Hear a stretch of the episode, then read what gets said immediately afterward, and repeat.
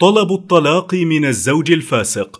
الزواج ميثاق غليظ ورباط مقدس يجمع بين الرجل والمرأة على كتاب الله تعالى وعلى سنة رسوله صلى الله عليه وسلم ويجعل كلا منهما لصاحبه بمنزلة اللباس له. كما قال الله تعالى في تصوير هذه العلاقة بينهما هن لباس لكم وأنتم لباس لهن.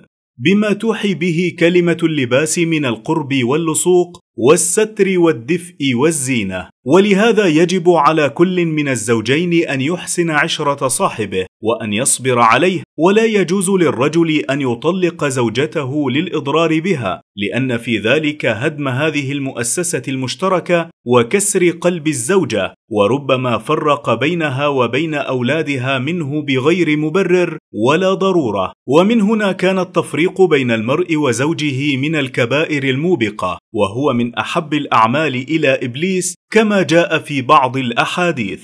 وإذا كان الزوج يحرم عليه إضرار امرأته بالطلاق بلا عذر فكذلك لا يجوز للمرأة أن تطلب الطلاق من زوجها بلا عذر موجب. وقد جاء عن ثوبان رضي الله عنه أن النبي صلى الله عليه وسلم قال أيما امرأة سألت زوجها الطلاق من غير ما بأس فحرام عليها رائحة الجنة. ومفهوم الحديث أنها إذا طلبت الطلاق من بأس وبسبب فلا إثم عليها فهل يكون فسق الزوج سببا موجبا أو مجيزا لطلب الطلاق من المرأة؟ لا ريب أن الفساق يختلفون في مدى فسقهم وفي معاشرتهم لنسائهم فمنهم من يريد من امرأته أن تعينه على فسقه بأن تقدم له الخمر مثلا وهو حرام عليها فيجوز لها أن تطلب الطلاق تفاديا لما يمكن أن يصيبها من الإثم. ومنهم من يسيء عشرته لامرأته ويضارها ويؤذيها فهذا يعطيها الحق في طلب الطلاق. وخصوصا إذا استمر في ذلك ولم ترج منه التوبة ولا استقامة حال. ومنهم من لا يفعل هذا ولا ذاك وهو حسن العشرة معها.